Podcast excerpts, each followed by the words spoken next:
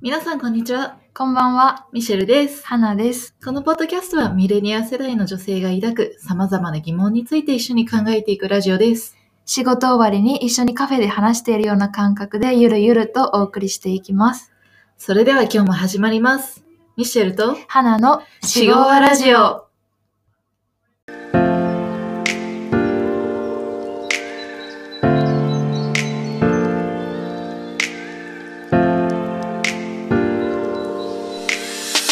いやー、暑いね。暑いですね、本当暑いに。ね。天気も暑いけど、今オリンピックの話題で、今もうテレビがもうオリンピックだらけだね。ねえ、もうすごいですよね、毎日やっぱり。ねえ、見てますかミシェルさんは。え、ちょっとしか見てなくて、はいあのスケあー、スケボー、はい。そうそうスケートボードのその女子と男子のはい、両方で、はい。もう感動しちゃった。ああ、わわかります。すごいですよね。男女ともに金メダルって。そうそう、しかも若いじゃん。はい。びびっくりしました。ね、22歳、はい堀米選手。はい、で、ね、えっ、と、西矢選手が13歳。はい、で、銅を取った、あの、名前今すぐ出てこないけど、子も、はい。なんか16歳とそうか、ですね、16歳。はい。ね、で、銀取ったブラジルも13歳の選手だっあたあでしー、ょそうでしたね。はい。おーすごい、すごいし、なんか、私13歳の時何してたんだろう って。ね、わかります。すごいですよね。ね、感動しちゃった。はい。ただ、なんか見てたあ私は、あの、NHK の、あの、と東京2020オリンピックの、あの、ウェブページで、結構全部の科目、あの、種目を中継してるんですよ。あ、そうなんだ。はい。あの、テレビに、でやっていないような、こう、マイナーなスポーツとかも、結構、あの、英語実況ので、そのまま流しされてたりとかして、なので、この前の4連休とかもずーっと見てたんですけど、結構マイナーな競技見るのが楽しくて、 そうなんだ。マイナー。マイナーなやつ。で一番ハマったのは、あの、アーチェリーに一番ハマっていて、えー、アーチェなリんーか。本当に面白くても一日中見てたんですけど4連休の時で今も昼休みになった瞬間見てるんですけど そうなんだ。であの団体と個人戦があってで団体で銅メダル取ったんですよ日本がおめでとでそれがもう本当に面白くてう。えー、アーチェリーか。え、な、どこが面白いのその、花のポイントとして。今回あの勝てば銅メダル負けたら4位っていうたあの試合の時に相手がオランダ選手だオランダのチームだったんですけどあの4セット終わった時点でどっちもあの同点だったんですよ。えー、うん。そういう場合は、はい、もう一回あの1人ずつ打って点数が高い方があの勝ちってなるんですけど今回それでも同じ点数になりそうででその場合ってその最後に投げた矢がより中心に近い方が勝ちになるんですね。銅メダルをもらうにはあの10点のところに当ててでかつあのオランダの選手よりも中心に近い10点にあああの打たないと銅メダルはもらえないっていうもう状況で崖っぷちの状況だったんですけどその時にその選手がもうど真ん中に当ててで銅メダルを獲得したんですね。でなんかもうそのあの本当にあの精神統一して打つもう一発勝負みたいなのがすごい面白いなと思って。でもそういう時のね、スポーツ選手の精神って本当ね、整っていけないといけないしね、なんか、私だったら絶対なんか、ああわあわあわしちゃいそうわか ります。あわあわしちゃいますよね。だよ絶ね。対すると思います。ねだってもうプレッシャーしかないよね。その、はいどう取るの自分の、もうその、打つ矢に、もう全部ね、 そうなんですよね。かかってるわけですし。そうよね。はい。えー、すごいドキドキする展開ね、それは。で、なんか選手の心拍数が表示されるんですよ、テレビに。あ、そうなの そうなんですよ。で結構みんな落ち着いてるように見えるけどなんか164ぐらいあったりとかもっと高い選手もいたりとかめっちゃドキドキしてるじゃんみたいなのが分かって24も高いね。ですよねなんか本当にこんな落ち着いて見えるのに実はバクバクみたいなのが分かるのも面白いですでも恥ずかしいですよねちょっと緊張してるのが世界にバレ るってね確かに本当にね4連休ね、オリンピックずっと見てたんだね。そ うですねいいのね今4連休といえどね、あんまりお出かけできないからね。そうですねねでもおうち時間、まあ去年とかさ、おうち時間始まったわけじゃない、はいそのなんかね、挑戦したそうですねダルゴのコーヒーはしましたすぐ作ったんだ。 はいでも結構あれってそんなになんかめちゃめちゃ美味しいわけでもないのになんかやっぱおしゃれだから作るみたいなのが多いらしくてちょっと毒、毒舌だね。 結構今自粛中何が流行ったか改めてこうみ検索してたんですけど美味しくないのに作るなぜ若者は作るんだみたいな記事とかあってあやっぱ美味しくないよなと思って思ったんですけど少ないんまだあ。それ作ってみ、まあ、まずいわけじゃ全然ないんですけど作ってみたらわかり ます、あ、わかった。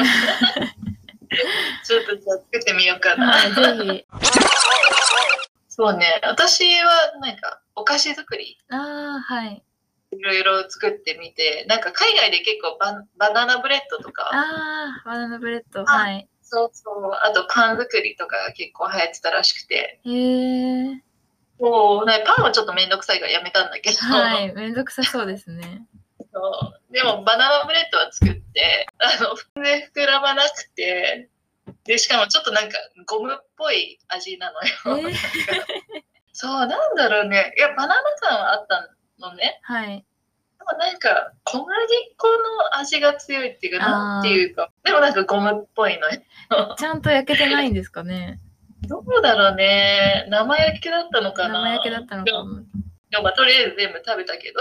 あそうなんですねでもなんかそういうのってあのホットケーキミックスとかでやったら簡単とかって言いますよね言うよね、はいホットケーキミックスね。ねでも、去年ホットケーキミックスも全部売り切れてた売じりゃん。切れてましたもう全然なかったですねえ、はい全然なかった。は今ならね、美味しいやつ作れるかもしれないけど。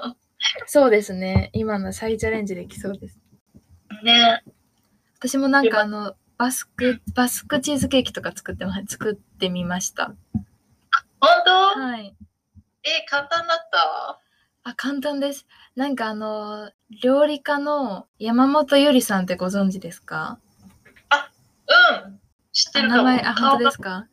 なんかその方が結構本当に簡単なお菓子とか結構載せていてで山本ゆりさんのすっごい美味しくておすすめです。山本ゆりさん、はいのバスバスチー作ってみよう。はい、ぜひ。めっちゃ簡単でした。型もいらないし、なんかアルミホイルでできるんですよ。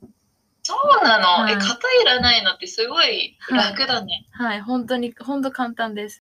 そうよね。いや、私はね、ちょっと今、おうち時間っていうか、暇持て余らしてるからさ、はい。今、まあちょっと、リスナーさんは、あの、今回ちょっと初めて言うけど、今ちょっと東京を離れてうん奈良にうんうんうん、移住してるんですけど、今ちょっと一軒家で庭があるのよ。うーん、なるほど。そう。だからちょっとガーデニング兼家庭菜園始めようかな。えーめっちゃいいじゃないですか。でもね、もう4月ぐらいからもう住んでるんだけど、はい4月頃でひまわりとかああっあ、たんだけど、もう8月 確かに。季節終わっちゃったって思って、はい。そう何もしないままもう春から夏になって、夏から秋になるところだから、ちょっとどうしようかなってはい考えてるけど、えー、今の時期から植えるとしたら何ができるんですかね何ができるかなでもなんかキュウリとかトマトって結構早いって聞く。えー、だから、まあ、ギリギリ夏野菜は作れるかな。えー、そんなすぐできるんですね。なんか結構すぐできるらしいえよ。ー、こうあとはまあ、柿とか、ああ、柿すぐできでも柿ってでも気になるやつですよね。そうそうそう。すぐできないか。あ桃栗、桃栗3年、柿8年だから8年かか ります。柿8は年無理だ。結構時間かかりますね。ちょっと思った、思ってた以上に時間か かる。ちょっとやめとこうかそうですね。な。ババジルとか良くないですかねよく聞きますよね。確かに。ね使ハーうブ系ね。はい。ご飯にも使えるし。うんうん。うんうん。確かに良さそはい。う。ねハーブ、バジルとかか。バジル、ミント。あー、ミントか。ミントとか。あやっーぱ。結構うん雑貨屋さんとかに売ってないなんかそういう。あー売ってます、売栽って培ます。え、お庭は結構大きいんですか結構大きいかな。えー、すごい。おーでももう今もう雑草生えまくっちゃってて。あーあ、じゃあ手入れが、手入れも結構大変ですね、そしたら。そうなのよね。いいですね、なんか自分が自由にできる、なんかこう、空間があって、楽しそうですね。そうだね。はい。なんかね、今までずっとアパートとかマンションに住んでたから、うんはい庭っていうのがもう初めてで、そう、なんかどうしたらいいのかがわかんないっていう。あー確かに、お手入れとか全然わからないですよね。そうなのよね。なんかお隣さんに聞きながら、なんかこう、こういう場合ってどうしたらいいですかね、ねみたいな。聞きながら 教えてくれるんですね。そうそう、お隣さんの庭すごい綺麗だからえさ、ーあーいいよ、真手似した本が隣に。そうそえう。ーなんいいですね。ねえミシェルとハナのこれを聞けコーナー。このコーナーではミシェルとハナが皆さんにおすすめしたい映画やドラマなどについてお話しします国やジャンルにかかわらず面白い作品を見つけたらどんどん皆さんに紹介していきたいと思います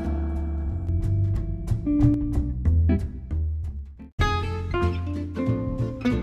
イエ ーイどうしたどうした急に。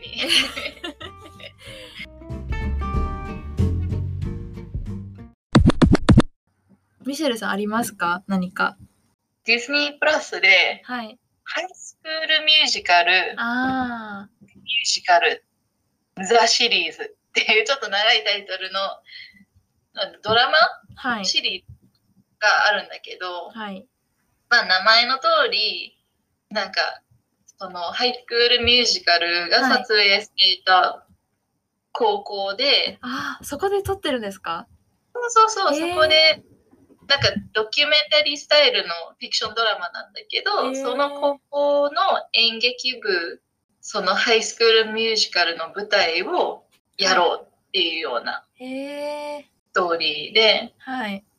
でもちろんその学生ものだからなんか恋愛とかライバルとか、はい。そういうちょっと青春っぽいやつ、はい。すごく面白い。ええ、面白そうですね。見たいです。結構面白い。え、実際ミュージカルするんですかうん、実際ミュージカルする。ええ、でもそのシリーズシーズン1がそのハイスクールミュージカルで、はい。まあ、ちょっとネタバレするとシーズン2ってまた別のミュージカル。ああ、そうなんですね。そういうこと、そういう感じなんですね。そうそうそう。ええ、で、そのまあシーズン1の途中でもちろんそのハイスクールミュージカルの曲はい。を歌ったりとかもするへし、ーなんかオリジナルの曲とかも歌ったりしてて、ええ、え、結構、ハイスクールミュージカルの曲出てくる感じですかまあまあ出てくるかもねへ。ーあの定番曲は出てくる。おお。あ、そうなんですね。私もハイスクールミュージカルも大ファンでした。あ、そうだったんはだ。いじゃあ結構好きかもしれあな本い。当ですかええなんかたまにおと大人になってから見るんですけど絶対泣い泣いちゃいますそうなんだ。あれ、あれいいよね。はいえ当時見てましたあ当時見てたもう当時もすごいなんかもう人気うで、んもう学校中みんなそれしかもう話題っていうかそれしか 話してないっていうかですよね本当へえ私もあのアメリカのその実際その高校がある場所の近くにあの留学していて そうだったん毎だ。日そこのそうあの高校の前をバスで通ってたんですけどえー、なんかそのアメリカのユタ州にあるんですよねそうだね、はい確かに。 でもそこで撮影してるってことなのでびっくりですそうだよね、ファンだったら結構ね、テンション上がるよね。はいあ、そう、その高校の中に入れたりできたのはいなんか結構もう高校側も慣れっこでうん。なんかそういっぱいいろんな人が来てでもなんか一応私立の高校なんですけどでも一言か声かけたら入れて一回だけ行ったことがあってシャーペイのロッカーの前で写真撮ったこともありますえいいね。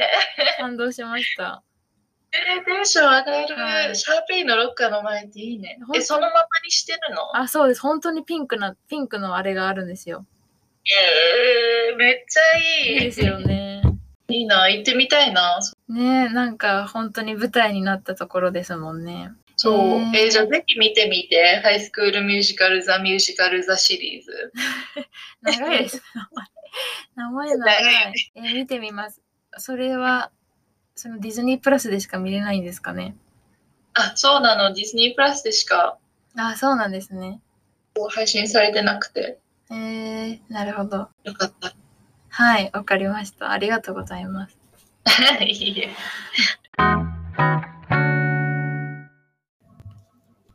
今週はこれで以上です。ミシェルと、花がお送りしました。また次のポッドキャストでお会いしましょう。バイバイ。